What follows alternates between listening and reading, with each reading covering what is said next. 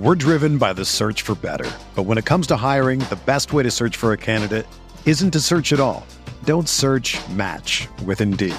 Indeed is your matching and hiring platform with over 350 million global monthly visitors, according to Indeed data, and a matching engine that helps you find quality candidates fast. Ditch the busy work. Use Indeed for scheduling, screening, and messaging so you can connect with candidates faster. Leveraging over 140 million qualifications and preferences every day, Indeed's matching engine is constantly learning from your preferences, so the more you use Indeed, the better it gets. Join more than 3.5 million businesses worldwide that use Indeed to hire great talent fast. And listeners of this show will get a $75 sponsored job credit to get your jobs more visibility at Indeed.com slash BlueWire. Just go to Indeed.com slash BlueWire right now and support our show by saying that you heard about Indeed on this podcast. That's Indeed.com slash BlueWire. Terms and conditions apply. Need to hire? You need Indeed.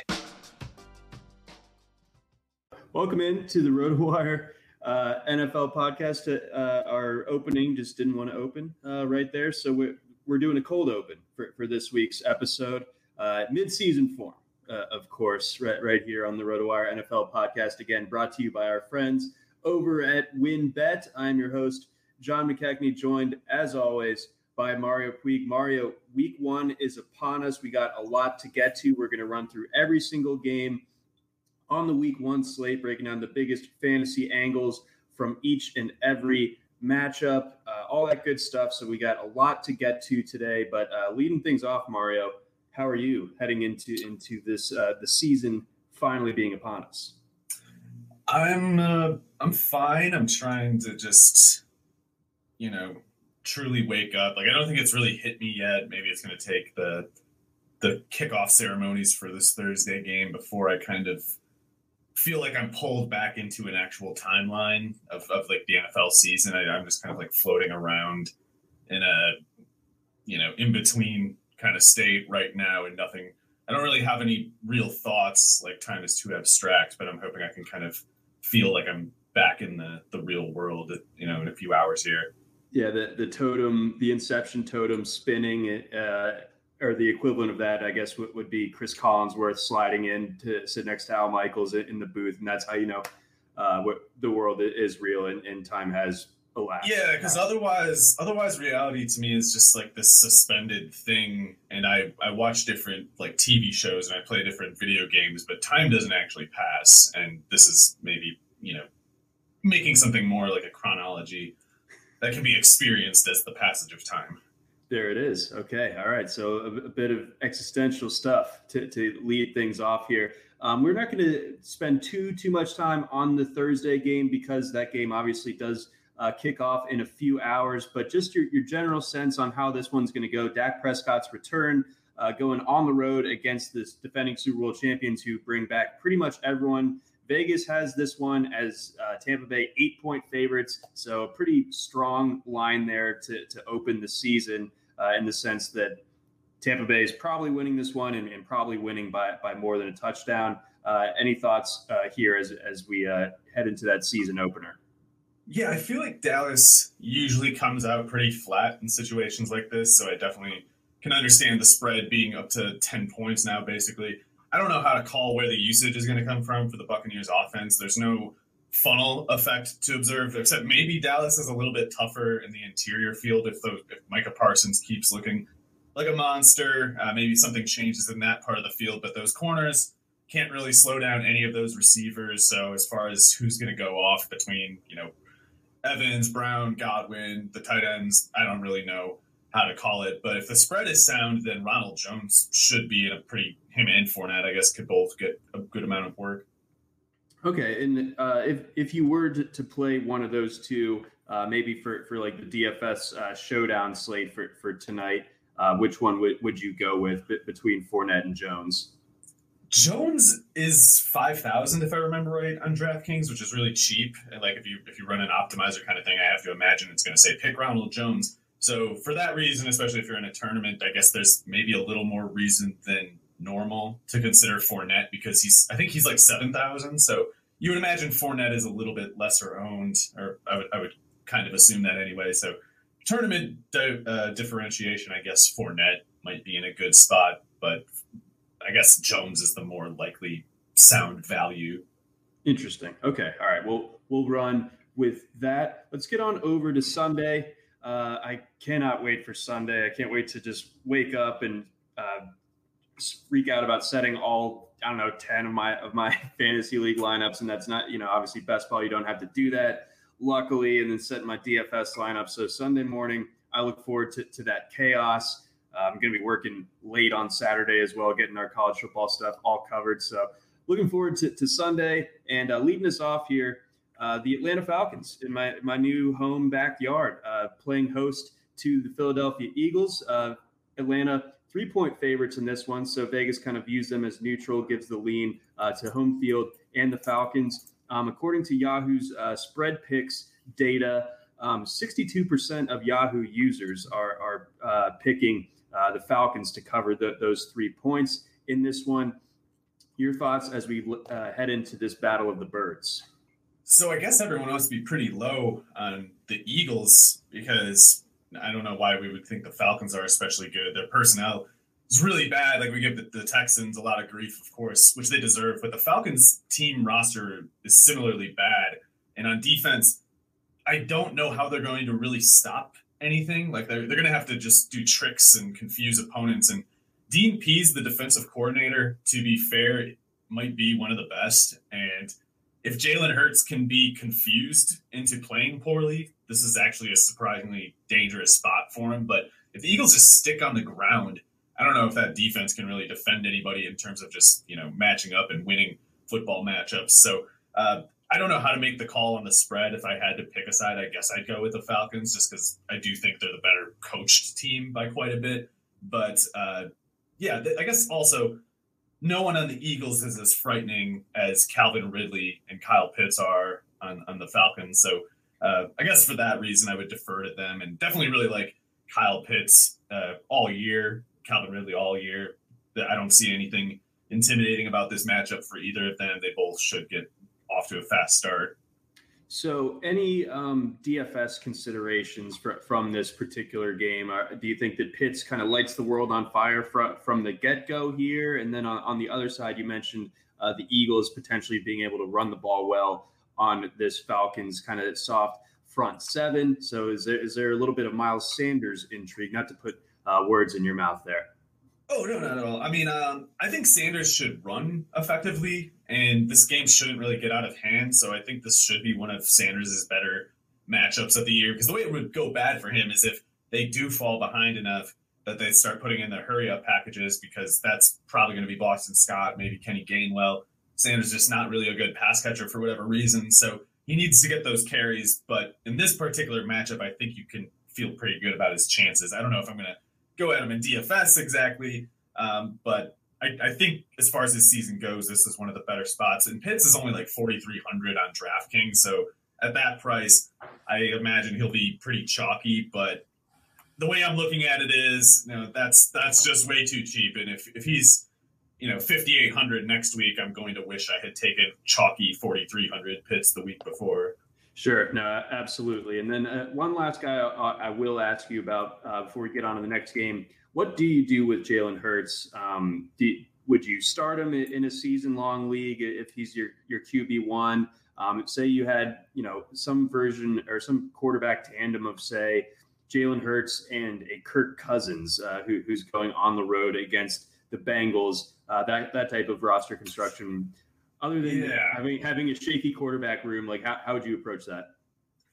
That's tough because I am a little worried about Hurts as a passer in this game, but I'm not too worried about him as a runner.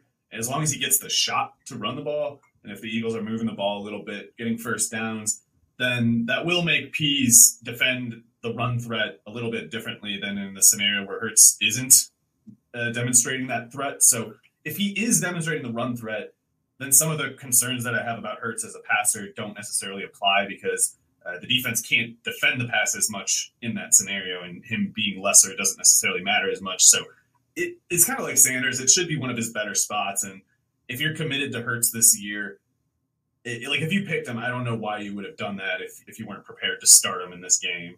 Well, uh, I'm the guy that got caught with uh, red-handed, or, or uh, I was just price enforcing basically on on Hurts in the stake league auction and got stuck. Oh, well, that's that's a little bit different of a scenario, but I mean, I do like the spot for Cousins enough if, if the weather is fine. Not, not that I have any reason to believe it's bad. It's just you know it's in the, it's on the road. It's in Cincy. It's not quite Yeah. as automatic if, as if they're at home. So uh, that should that, on paper that's a great spot because the Cincinnati defense is not. There, there's not really any reason to think it'll be better than last year. It might be worse than last year.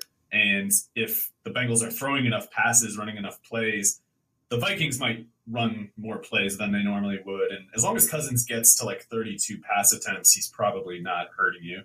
Yeah, no, ex- exactly. So that that'll be a, a decision that that uh, is made at least for me. Uh, come Sunday morning, let's move on over. We got the Bills facing off against the Stillers. Uh, this one taking place in Buffalo. Buffalo six and a half point favorites in this one. Uh, Yahoo users very very bullish on the Bills. Uh, Seventy percent of users have cast their lot with Buffalo covering that six and a half number. So that's pretty strong. I think you know, if if there's been a, couple of consistent themes uh, throughout our off-season podcasting, Mario, uh, when it comes to the NFL, it's been doubting the Steelers pretty pretty heavily. So um, I I like the Bills to, to cover this one. I, I like them to win. I would even consider them potentially in Survivor. I think that there's enough people that are that are going to be gravitating towards like the Rams or maybe even the Bucs. Um, a couple other teams there. So maybe the Bills. Uh, playing at home. Not a not a bad survivor pick. But anyway, uh, what are you looking at for this game from a fantasy perspective? And I want to lead things off, of course, with, with uh, Najee Harris.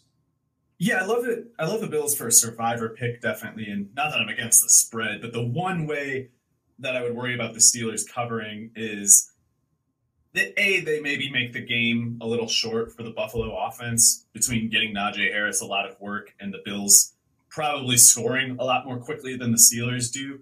So it might be one of those things where this the, the Bills are getting like a lot of points per drive, but they end up for some reason only having the ball like 25 minutes of the game or something like that. And if the the more the Steelers have the ball, the more they're probably kind of slowing the game down with Harris, running out the clock even a little bit with Harris, just because you know he's going to catch a higher rate of his targets than whatever receiver they, they might have thrown it to last year instead. So uh, I can see the, the Steelers kind of shortening the game, and it's in their interest to do that because they can't.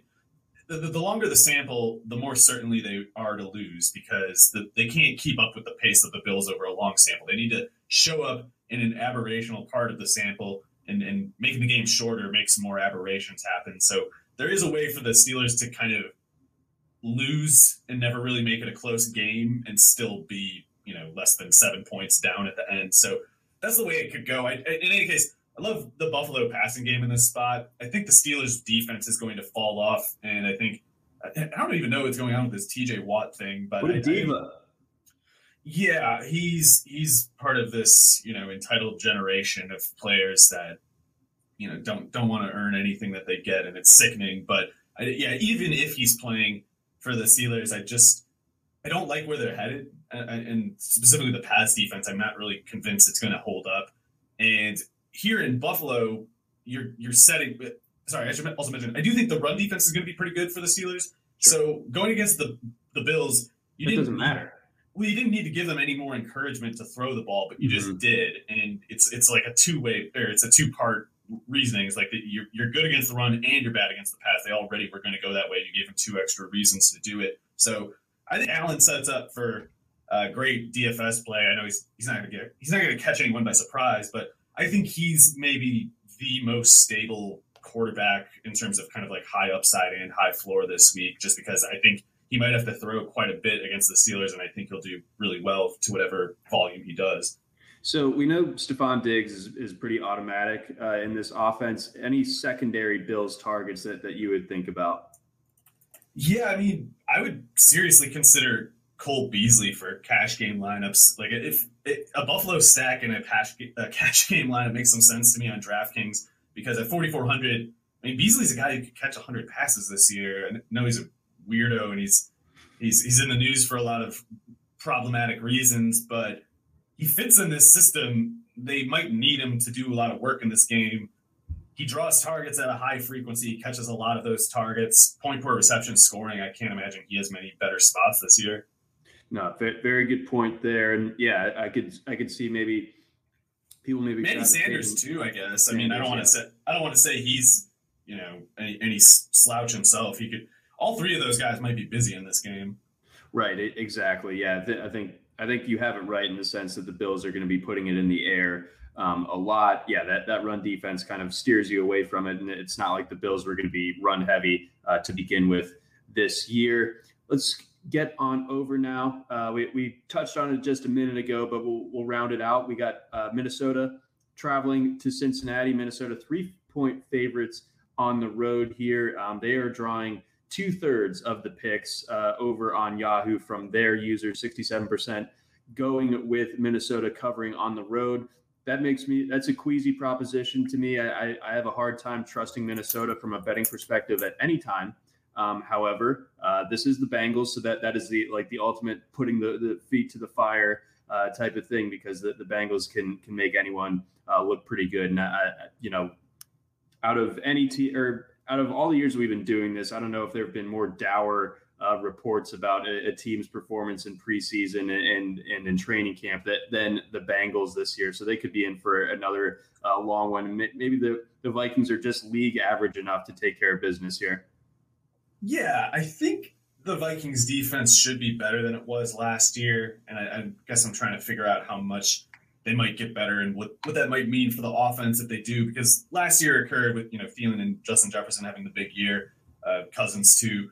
That was with the defense not being anywhere close to Mike Zimmer's normal kind of standards and going from those rookies that were struggling, you know, Dantzler, Gladney, going from them to a couple kind of washed up veterans like Peterson and Breeland might be better, but it's like, man, those those are not exactly foolproof alternatives there. So, uh, with that said, Peterson and Breeland both have kind of like body types and uh, skill sets that are better for bigger receivers like Tee Higgins than probably like a smaller sort of darting receiver. Maybe these corners can hold up in this setting. The, the pass rush might be pretty good if Danielle Hunter is himself. It's hard to put a, it's hard to put a value on how how important he is on the football field.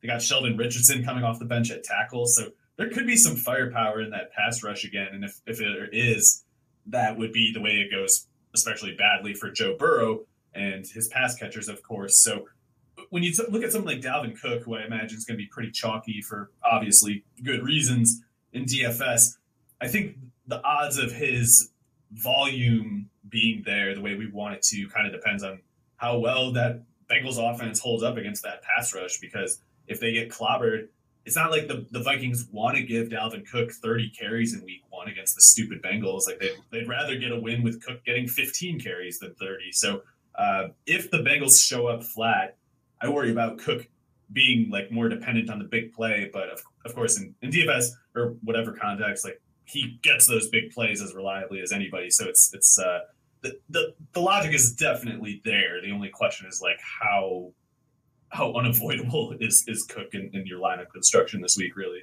No, exactly. Yeah. So I think you know he's someone. Say you're making five lineups, you got to have him in, in, at least three because, yeah, like you said, the, the setup is great, even if the volume isn't maybe what what we'll see from him the rest of the year, provided that uh, the Vikings can just kind of stay, get up and stay up um, on this Bengals team. Big question for me what do you do with Ja'Marr Chase? If you drafted him in season long, you obviously, you know, spent a, a fourth, fifth, maybe even sixth, depending on, on what part of draft season, uh, round selection on him. He's got the famous quote uh, floating around today that everyone's having a lot of fun with that the, that the NFL ball a lot harder to catch uh, than, than the college one. Uh, obviously, I think that the year off from him, you know, made, made the, that uh, learning curve a little bit steeper than a lot of us were expecting. So, uh, can you throw him out there and feel decent about it when it when it comes to Chase in, in your season long?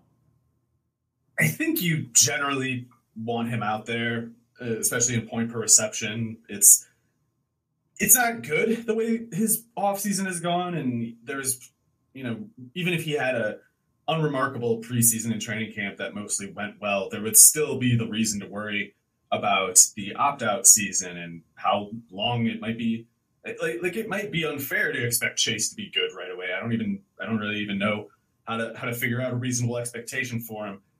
But they should need to throw the ball a lot. They they should need to throw the ball like I don't know 40 times in this game, so 35 at least. So you're talking a certain pass attempt volume for Burrow. It it doesn't really even matter how how bad we think Chase might play in the game because if he gets nine targets, he can play poorly and still catch five or six. And in PPR, you don't really want him on your bench when that happens. So uh, particularly with most or all of his owners having paid a lot to get him, they really might want to just kind of you know cross their fingers and put him out there.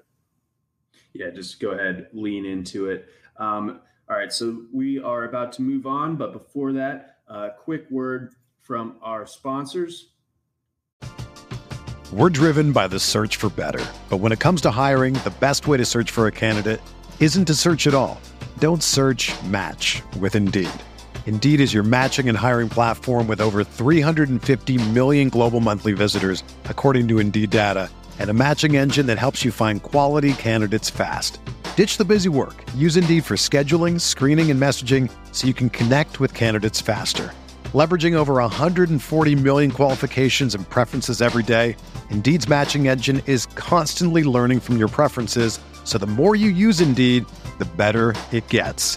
Join more than 3.5 million businesses worldwide that use Indeed to hire great talent fast. And listeners of this show will get a $75 sponsored job credit to get your jobs more visibility at Indeed.com slash BlueWire. Just go to Indeed.com slash BlueWire right now and support our show by saying that you heard about Indeed on this podcast. That's Indeed.com slash BlueWire. Terms and conditions apply. Need to hire? You need Indeed. Whether you're a world class athlete or a podcaster like me, we all understand the importance of mental and physical well being and proper recovery for top notch performance. That's why I'm excited that Unifyd Healing is sponsoring this podcast. Unifyd Healing is a new and super innovative global network of wellness centers powered by Energy Enhancement System, or EE System. If you haven't heard of the EE System, you'll want to listen up. This technology promotes wellness, deep relaxation, purification, and rejuvenation. In hundreds of locations across the globe, access to a center is easy and affordable. Interested in experiencing the EE system technology for yourself? Go to unifydhealing.com slash bluewire to learn more and find a center near you.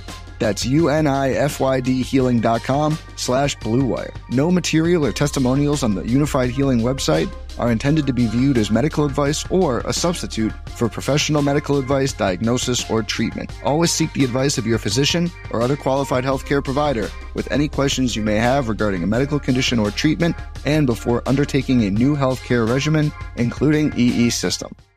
Another day is here and you're ready for it. What to wear? Check. Breakfast, lunch, and dinner? Check. Planning for what's next and how to save for it? That's where Bank of America can help.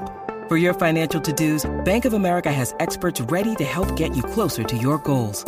Get started at one of our local financial centers or 24-7 in our mobile banking app.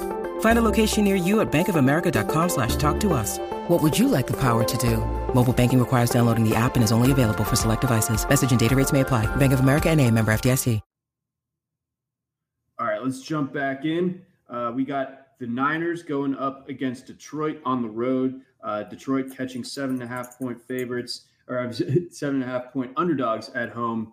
Um, San Francisco giving seven and a half in that one. Feels like pretty steep. Um, I feel like the Lions could come out and play spirited their first game under a new coach, new quarterback. And, you know, th- this is a 49ers team that I think it is very good. But I think with Jimmy Garoppolo, trusting them to, to win by more than a touchdown on the road in the opener might be a, a bit uh, um, rich of an ask. I know that 49ers are also pretty popular in Survivor, but I, I think I would hold off on, on, going with a road team Survivor week one, um, especially with you know fans coming back into the stands. Uh, we'll see how that all goes. But uh, what's your read on this game? Yeah, I don't want to pick the the 49ers to cover. I guess I expect them to win, but yeah, I'm not I'm not so convinced that it happens that I that I want to make that a survivor pick either. I'm pretty worried because if, if they need if the 49ers need Garoppolo to do something, they're in danger and they might need him to do something on the road against a, a Lions team that might not be good. Like it probably won't be good, but we don't know what they're going to look like, and it's it's easier to get by, you know, before teams have tape on you. Uh, like you said, they're going to play they're going to play hard for Dan Campbell, and I know some people think like Dan Campbell he is corny and stuff or cheesy or whatever, but uh, it is stuff uh, the, the stuff that he does that some people find so annoying is also kind of part of the reason why he might be a really good coach. Is it's just when you're when you're a meathead football playing moron, guys like Dan Campbell make you psyched. It's guys like that are Absolutely. cool when you uh, bash your head into things for money. So it's going to, I think, surprise people how how competent even the, the Lions might be. Now they're not going to make great plays more, or not as often as most of their opponents anyway. But I don't think they're going to lose very often by being just in the wrong place and doing dumb things and stuff like that. That they definitely did under Patricia and you know the stuff where they're just playing at like 80% effort under Patricia that, that those days are over so mm-hmm. um, that said the lions don't really have a whole lot going for them especially on defense. They, they got some guys they might be pretty good. I don't really know. Uh, i don't even know what to make of this 49ers defense though. Like fred warner is amazing. These corners should still be pretty good even with Saleh gone and even with the the pass rush.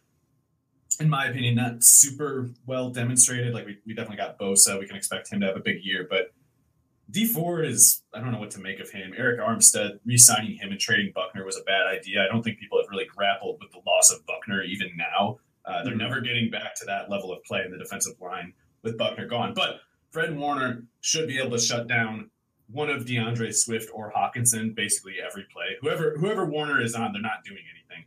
Uh. But with both of them out there, if if Swift is out there, I should say, the other one might be uh, getting a little bit open. I, 49ers got some safety personnel, like a guy like Jimmy Ward or Jaquiski Tartt might be okay for that. I don't really know. Um, but there's a couple ways that they the Lions could, you know, get a couple big plays on them. And if if they can get a couple unlikely big plays or just some unlikely points one way or another, the 49ers are really in trouble at that point because I, I think the, the Lions will be a team good at kind of like protecting their lucky gains when they when they do occur.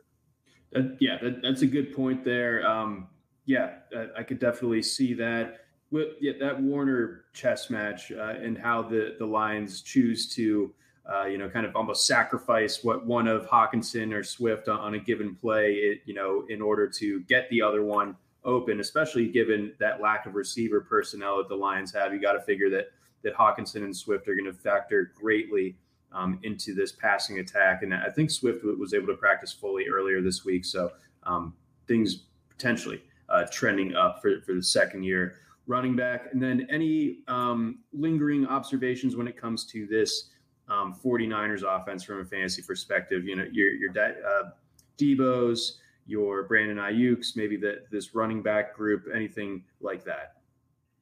Um, I don't know how to make the call on the running backs. I, I don't know if I will feel like approaching them all year, uh, unless someone gets hurt. I mean, uh, in the meantime, I guess I can't really make an argument against Sermon or Mostert. Like the big play could be there. That's what they're dependent on.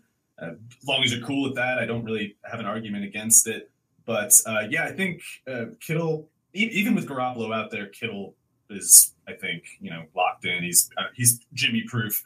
Uh, don't know if the receivers that's quite the same, but there's not great corner personnel with the, with the Lions anyway. So all those pass catchers, I guess, look you know about as good as you can reasonably ask. Okay, all right, that that all checks out as well. So it'll be interesting to see how the, this group of pass catchers, just because of how um, banged up and at different times banged up uh, that group was a year ago. Yeah. You know how did how did those three, the big three there in the passing game, coexist? Um, can Mostert stay healthy? There, there's a lot of pieces that are interesting in San in San Francisco. It just doesn't feel like we, we've seen them all together on the field since 2019. And obviously, Aiyuk was, was a rookie a year ago. So how it all gels uh, will be very interesting. Uh, and it starts Sunday in Detroit. And the the 49ers, for, uh, for the record, catching 77% of the picks over in Yahoo. That's heavy. Uh, I, I, would like uh, Detroit go against the field, a little bit of differentiation in my uh, spread picks pool there.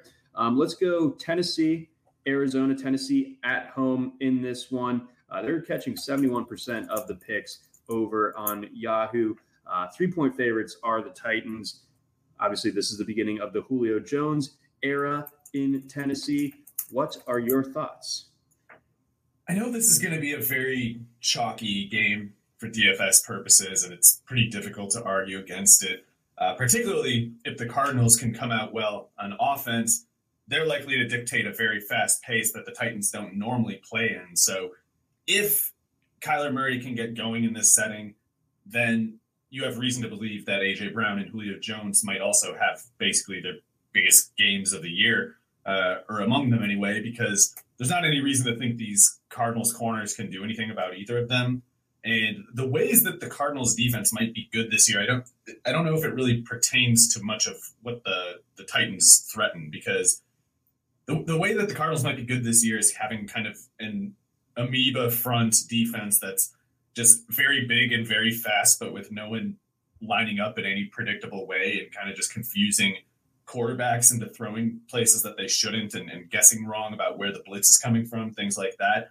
But Tannehill in this offense doesn't need to really care about any of that stuff. He's just going off the play action and throwing deep to one of two guys. There's nothing, he doesn't need to guess right where Zaven Collins is going to drop in coverage because it's not 25 yards downfield, whatever the answer is. So those guys are in a blow up spot and everybody knows it. Not nothing, nothing really to see there uh, as far as uh, a trap, in my opinion. The only way it's a trap is if the Cardinals come out flat on offense, and I am a little worried about that. I, I don't, I don't have a beat on whether Cliff Kingsbury is any better at home or on the road or whatever. I, I don't know. I'm assuming I, I am, I am low on Cliff Kingsbury, so I'm not going to view it favor. I'm not going to be charitable about it, whatever way I think of it. So I might be more worried than most people that Kyler Murray might get out there and kind of just watch DeAndre Hopkins get his seven yard uh, every single play left side of the field route get sat on and, and get a couple th- three and outs, something like that. And if they go three and out two times or just don't score on either of their first two drives, then things can get problematic because the Titans don't the Titans don't necessarily want to throw 35 times. They, they will if they need to, and they'll let you up if they have to but they'd rather just give the ball to Derrick Henry and end the game. And if, if mm-hmm. the Cardinals don't score early, you do get the potential, I think, for the AJ Brown, uh, Julio Jones trap result just because Henry took more than people expected. Right. So, so um, yeah, the the Cardinals will need to, to force that issue because I think that the general read is that they're they're like both AJ Brown and, and, Julio will be explosive on that on that per target basis, but the, it's just a matter of that passing volume. So if Titans get up early and stay up, then then it becomes a Derrick Henry game, and then then we see you know something that that's way less than that maximum range of outcomes that we would hope for for guys like Julio and AJ Brown. But still, obviously, starting those guys with a ton of confidence. Uh, it's just a matter of do you go full full DFS stack when, when it comes to the Titans and their passing game? Um, anything else to see uh, on the Cardinals' offensive side of things? I mean, they're an up tempo team. You got Kyler Murray, of course, and, De- and DeAndre Hopkins is going to push for double digit targets, of course. But who's is there a, a sleeper among the, this group of pass catchers that, that might catch your eye uh, for DFS? So I, I think the matchup looks good for all the Arizona pass catchers, really. Caleb Farley apparently is not even ready to play. So he's not going to be the kind of player he could have been for this matchup, and, and Farley could have changed things if he had been prepared. But instead, they're going to have like Kristian Fulton, uh, some other guy, and then Elijah Molden, I want to say, in the slot. So okay. uh, I think Christian Kirk can definitely run past Molden, uh, Rondale Moore. I think is going to play less than people think and is going to play more outside than people think. He will play in the slot too, but I think he's going to get more outside looks than people think. Uh, he should be able to run away from whoever it is. AJ Green might be able to get going on these guys. Like the one thing I remember about Kristian Fulton is that he has short arms, and uh, AJ Green might not need to get open. And if he's in single coverage and Hopkins is getting double, AJ Green could end up with some plays. So it is a good matchup for Kyler Murray in the, the entire passing game. If they if they manage to disappoint in this spot, it's all on Kingsbury in my opinion, and there, there's no particular reason to expect that outcome. I just think it is a little more likely with Cliff Kingsbury than the average NFL head coach.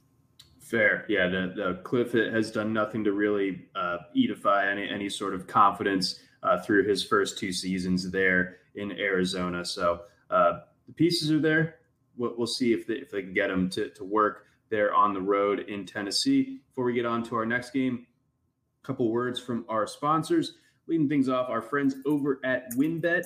There's one thing we appreciate here at RotoWire it's making good decisions, and even more so, making the right decision. Listen up, folks. I have an incredible offer for you with RotoWire's newest partner, WynnBET, the premier digital casino and sportsbook app. WynnBET is now the exclusive sponsor for RotoWire's fantasy podcast. WynnBET brings you all the latest action with a user-friendly interface, money line bets, boosted parlays, over-unders, round robins, live betting, and so much more at your fingertips. And if you want to break from sports betting, head into WynnBET's digital casino, take a spin on roulette, double down in blackjack, slam the slots, or try your hand at Baccarat. WynnBET is currently available in six states Colorado, Indiana, Michigan, New Jersey, Tennessee, and Virginia while rapidly expanding. At WynnBET, the possibilities are limitless. WynnBET is currently offering all RotoWire listeners a risk-free bet up to $500 on your first wager. Download WynnBET now. That's W-Y-N-N-B-E-T. WynnBET, the exclusive partner for RotoWire's fantasy podcast. We also got a message from our friends over at Fantasy Stand. Playing fantasy sports is so much fun, but once you dive deeper, fighting against other players for a percentage of the pot, there might be sharks. Even when your fantasy team crushes it, those skilled pros leave you without a single cent. Luckily, the days of having a great score and not getting loot are over. With Fantasy Stand, you're playing against the house. If you reach the threshold, you win.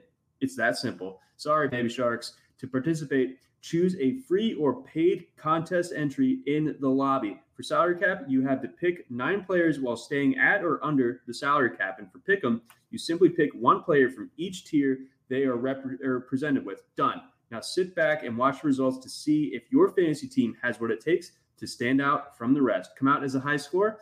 Get ready for additional prizes. See where so where do you stand? Visit fantasystand.com to sign up today. Also got a message from our friends over at Vivid Seats. Preseason football has wrapped up and we're ready for the regular season to kick off this week. Live events are making a comeback and there's no better place to be than Vivid Seats to get back into the action. So grab your NFL tickets and cheer on your favorite team from the stands. Man, that feels really good to say.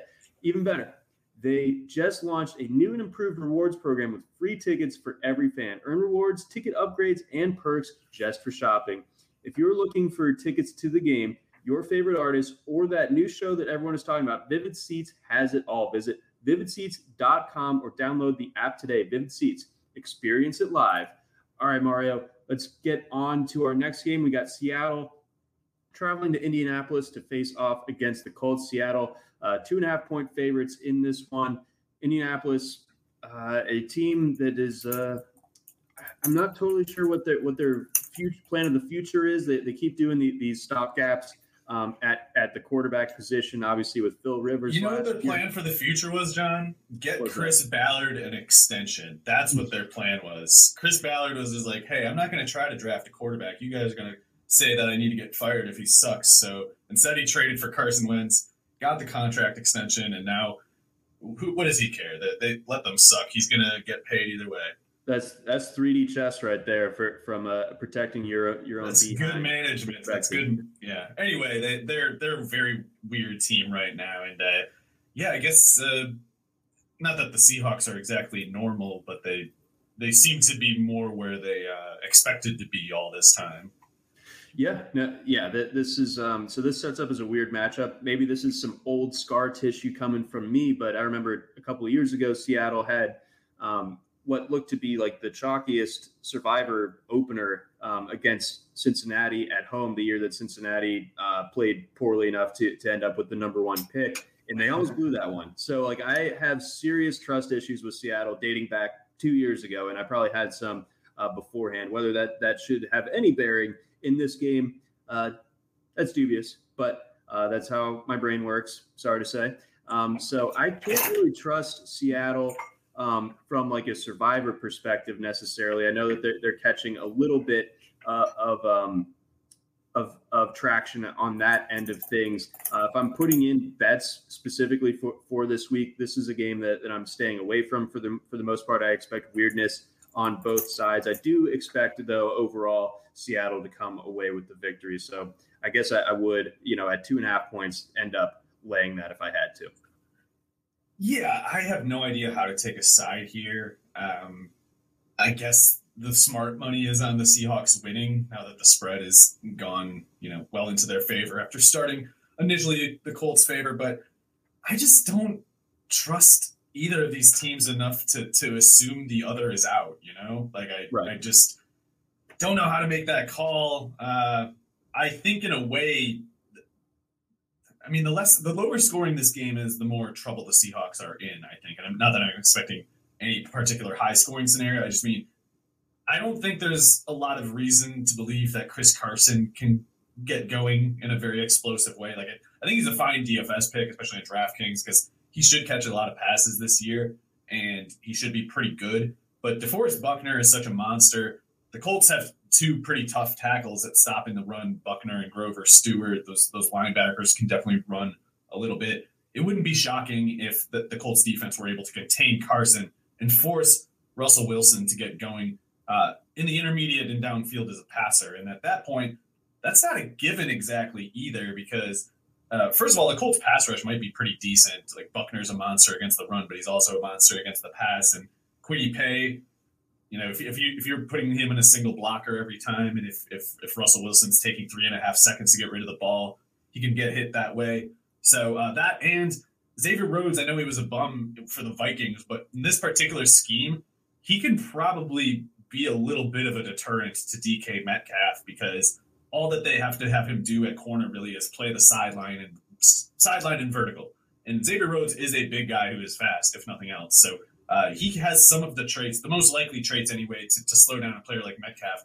Rhodes has that. So I think Tyler Lockett can win, but it's just to say that there's a kind of narrow path I feel like the Seahawks have on offense. And I love Lockett. I think I, would like his chances against any defense pretty much. But it, to me, it, it, there aren't so many fallback options for the Seahawks here to feel safe. Whereas the Colts, even if their passing game kind of sucks, I don't think the Seahawks are going to be able to stop Taylor for 20 carries. Like maybe they can slow him down for the first 12, but Taylor's one of those running backs who, if you keep you keep taking enough jabs from him, eventually you're going to go the wrong way. He's just going to knock you out. Oh man, I, I, like I like the the boxing analogy there when it comes to Taylor. Yeah, I, am expecting a good game out of him, of course. As I guess well. we got to see on Xavier Rhodes. Sorry, he wasn't practicing yesterday, so if he's out, then DK Metcalf can definitely run past whoever they got. The the greenest of green lights uh, there for for Metcalf. All right, we got a bunch of games to get through here, so let's uh, let's keep it moving. Uh, we got Washington uh, playing host to the Chargers. This one setting up as a pick 'em right now, one of the more even uh, pick distributions over on Yahoo. Uh, Chargers uh, catching 55% of the picks, Washington 45. Uh, how do you see this one uh, shaking out? I, am a, I'm a little bit, um, little get, a little bit got my eyebrows raised about this Chargers team after your comments uh, on their on what their offense could look like during the pod last week. Yeah, I hate the idea of a slow offense going against this pass rush. Like you don't want to be slow when you're going against this pass rush. So Herbert, I think he's still a really good quarterback. I think he could he could play some hero ball. Uh, that's what he has to play, though. I think. Like I don't know where he's going to get any help here. The Washington defense is loaded. I don't like this spot for the Chargers at all. I, I hate their offense in this game. Yeah, it, it, could be a little bit rough. So, asking a, a kind of general start start sit question. I think a lot of people have this loadout at quarterback where they have Herbert and Trevor Lawrence. Which way you, would you lean this week? I'd go Lawrence. It's so bad for me. I have Herbert in a, on an NFFC team, and I'm seriously considering starting Sam Darnold over him. Uh, but I don't know. We'll see. So someone will probably, you know, hopefully just uh, commit me before then, before I need to make that call. They're coming for you, man.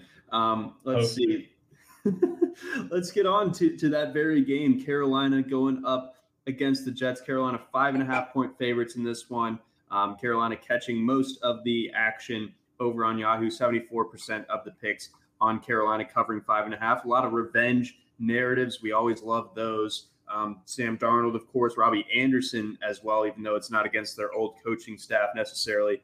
It is still the Jets after all. I actually put down the uh, the Panthers as my survivor pick for this week. I know that that's that might seem a little bit funky, but I just think the Jets are pretty far away from being particularly competitive. Uh, maybe they start to wake up as the season unfolds, but with this being week one on the road, I feel really good about the Panthers here. Yeah, people are getting really high on the Jets passing game and Zach Wilson because he had a good preseason and the book's not written on him. I don't know which way it's going to go, but good preseason means absolutely nothing. And you got a lot of people uh, freaking out because they believe something to the opposite effect. And it's, you know, it's more important if you're playing poorly in training camp, which Wilson was at least early on. I don't, I haven't heard anything lately. Um, that's more important than playing well in the preseason. I think the Panthers' defense is going to surprise people this year. I don't think that they're a sitting duck at all in this spot. Uh, I do like Elijah Moore a ton on DraftKings. He's 3,000. If Jameson Crowder's out, I'm going to have Elijah in every single lineup, even though I'm concerned about uh, Zach Wilson. But meanwhile, that Jets defense does not have good secondary personnel. Like at safety, they're kind of okay. Corner, they're just asking to get lit up. And Robert Saleh did not get good defensive results at the 49ers until like his third year there. So he only has produced in the past with a defensive personnel advantage. He doesn't have it here. I I'll be pretty disappointed if the Panthers show up flat in this one. All right, there we have it. So uh, things definitely trending in the right direction for, for the Panthers for this matchup, and, and good call on Elijah Moore. I, I, I, rarely need much in the way of convincing to, to be stoked on Elijah Moore, but uh, good if call. If Crowder's there. out, yeah. he's getting like eight targets or something. Let's go, man. He's going to be efficient with those as well, no matter who's throwing it to him, uh, even if it's uh, a raw version of Zach Wilson. Uh, let's get on over. We got the this week's toilet bowl. Uh, we'll get another one of these later on in the year. But we're very lucky to have it. Uh, we got Jacksonville traveling to Houston to face the Texans. The Texans actively trying to do whatever it is that they're trying to do. Jacksonville, um, they have kind of a dubious uh, thesis on, on what they're trying to accomplish with Urban Meyer and company there, but they do have Trevor Lawrence, and that should help smooth over a lot of things, even if he looked a little bit uh, less than perfect uh, during the during the preseason. That only means so much. So Jags two and a half point favorites on the road in this one. Uh, what, uh, what are your thoughts here? Yeah, I'll definitely take the Jaguars to cover. I think I think it's more likely that the Jaguars win by like 14 than not cover that uh, particular number. So I could be just full of it, obviously. And Urban Meyer is not a good coach. That's not my reasoning here. My reasoning is the Texans are a NFL Europe team, and I think that Urban Meyer, even in his worst timeline, can defeat an NFL Europe team when he has Trevor Lawrence at quarterback. I think DJ Chark is going to hit the ground running. Uh, I think people are completely out of their minds with how they're evaluating him. Him, Laviska Shenault, Marvin Jones all look great in this lineup, uh, this this matchup. And uh, if Urban Meyer treats this, I, I, what I'm hoping is he treats this game like he would, you know, college football scheduling considerations in the BCS era you need to beat the Texans by like 30 points if you want to get in the playoffs, Urban. So you gotta you gotta impress the computers. And I think he might run it up because he's he's probably sensitive to them having like a lot of criticism in the preseason, not looking great in the preseason. I think he wants Trevor Lawrence to score like four touchdowns in this game so that he can be like, okay, now we're ready for the conference schedule. ready to take on Penn State in the in the whiteout in, in yeah, a couple yeah. of weeks. In week four. oh my god, I, I love it. I, I, can definitely see it. Like playing playing the narrative game with, with Urban Meyer, like it, it seems to to stick like better than, than it does with a lot of these other NFL coaches because Urban is just he's that goofy, honestly, but like to where like those type of things could realistically like cross his mind. Um, so yeah, and the Texans I think will be amenable to uh, just getting pummeled in, in this one potentially. So uh, I like that call as well. Um, let's see here. I, I guess any Texans. Uh, yeah, I mean that Jags defense isn't any good. So if if some running back on that team plays 40 snaps, they might be useful. I don't I don't want to make that call. I don't I don't want to try to guess, but uh, it looks like they're going to go into it with Cooks, Conley, and Nico Collins as their top three receivers. So any of those three really, and even Jordan Akins at tight end on DraftKings, I would think about because you know he's really cheap, whatever his number is, point per reception he could catch something like 80 passes this year for that team. Uh, not not because he's good or anything. You don't need to believe he is. It's just that's that's the kind of goofy offense that they're cooking up over there. Yep, it's going to be a little bit uh, tough to watch a lot of the time, but um, at, the very least, there there will be some entertainment value at least in Week One uh, with with the Jaguars coming to town. Let's get on over to what what I think might be the the best game of Sunday's slate. We got Kansas City at home against Cleveland. Uh, Kansas City six and a half point favorites in this one. Obviously, a rematch of the divisional round from a year ago. I think this is a really good Browns team. I think everyone else is kind of in that same mindset, but this is a, a big spot for them to, to prove that. Um, six and a half points. I guess this would be the only team, only spot, only setup where the Browns were, were, underdogs by that much. It would have to be on the road against the Chiefs, you know. So um, I guess I'm not shocked by that number, even even if it does look a little bit weird at, at first glance. I mean, the Chiefs are just so good, so complete all the way through, and they have Patrick Mahomes. I mean, that's just kind of end of story there. Um, but what is your read on, on this particular matchup? So I, I, don't know what I think to be honest, because it's hard for me to imagine this Browns defense, especially like it should be good. And getting uh, that northwestern corner, uh, getting him there to, to run opposite Denzel Ward, that gives him speed on both sides. Greedy, I guess Greedy might be outside too. He he could still be good. I don't mean to write him off or anything, but Denzel Ward is definitely great. And if they get good play out of the second and third corner reps, that starts to change the whole complexion of the thing. And they could be fine even if they don't. But if those two get going, they could have a really tough defense. The Browns don't have a, t- if I remember anyway, they don't have a ton of defensive line depth. Uh, so I, I don't exactly, I don't, I don't personally anticipate them having a pass rush, anything close to like Washington's, for instance. But it's, it should be pretty good, and it should be like gap sound and they could be tough against the run. I don't I don't know what to make of John Johnson exactly, but he'll presumably help. So there's a lot that could go well there, but I'm not as high on the Browns coaching as most people, so I'm a little skeptical of whatever optimistic line of reasoning. And if they do fall behind enough, uh, let's say more than if they fall behind like more than six points, they're in big trouble because I think they can catch back up if they stay if they're disciplined enough to just keep running the ball with Chubb but if they put in a game script where Baker Mayfield just needs to go four wide and play catch up with Pat Mahomes, they're going to get buried because Baker Mayfield is not that kind of quarterback.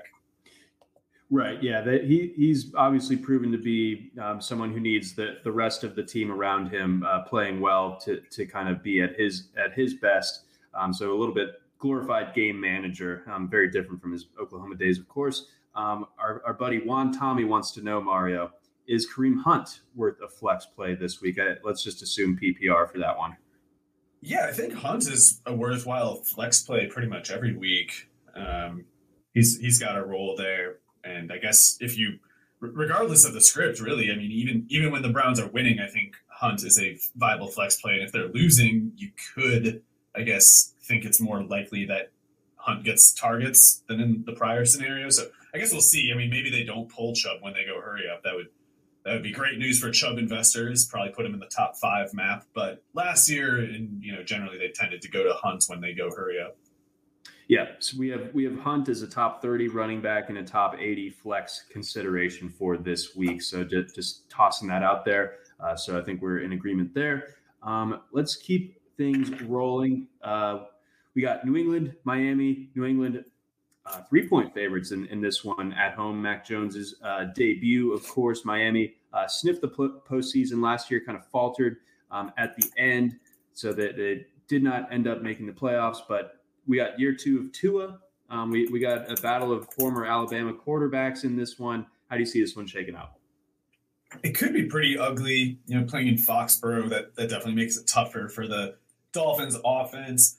I think the Dolphins defense will show up to play, and it'll be a pretty stern test right off the bat for Mac Jones. Like I, I expect Josh McDaniels to have a pretty sound game plan arranged. Like I think he'll he, he won't put Mac Jones at too much exposure risk, but it still could be a game where Jones kind of struggles to, you know, get big plays. Like I, I can see them moving the chains a decent amount, avoiding turnovers, stuff like that.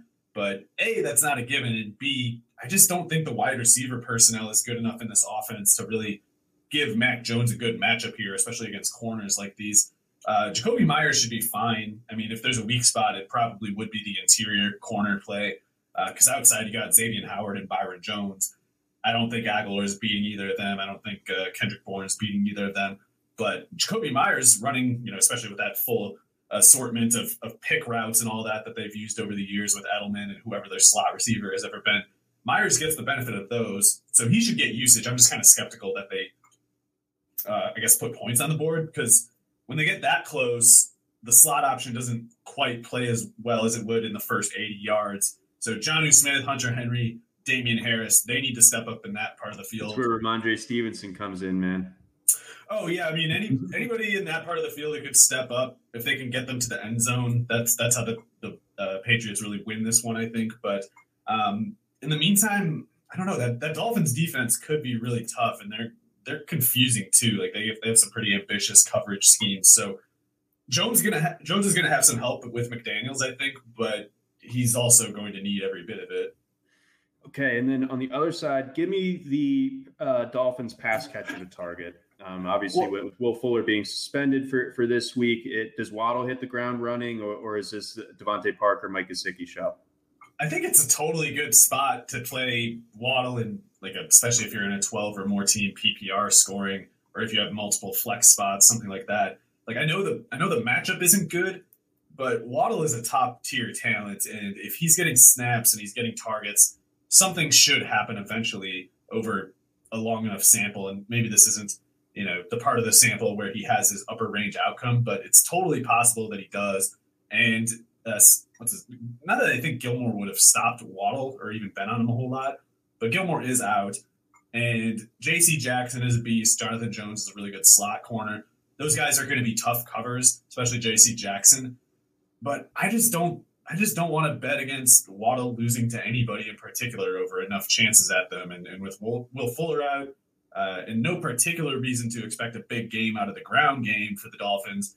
I think there really might be some slack, some tension there, and you, you put that on Waddle long enough, guy like him, I think, eventually gets out of it. Well then, there we have it. Uh, we got a handful of games to get to here, Mario, as we close things out. Got a couple afternoon games to, to settle here, so we'll lead things off. Green Bay, uh, four four point favorites, on neutral site uh, yeah. against the the new look New Orleans Saints. Uh, Green Bay public is very, very confident in them. 80% of the picks on Yahoo going in favor of the pack, with, with obviously Aaron Rodgers being back. Um, your quick thoughts on this one? Yeah, Packers should clean up here. It should be a big game for one of Aaron Jones or Davante Adams. I don't see the need for both. Uh, should be a big game for Kamara. Uh, I love his setup, even though I think the Saints are barely a real team right now. Hmm. All right. Well, uh, yeah, no, that's a.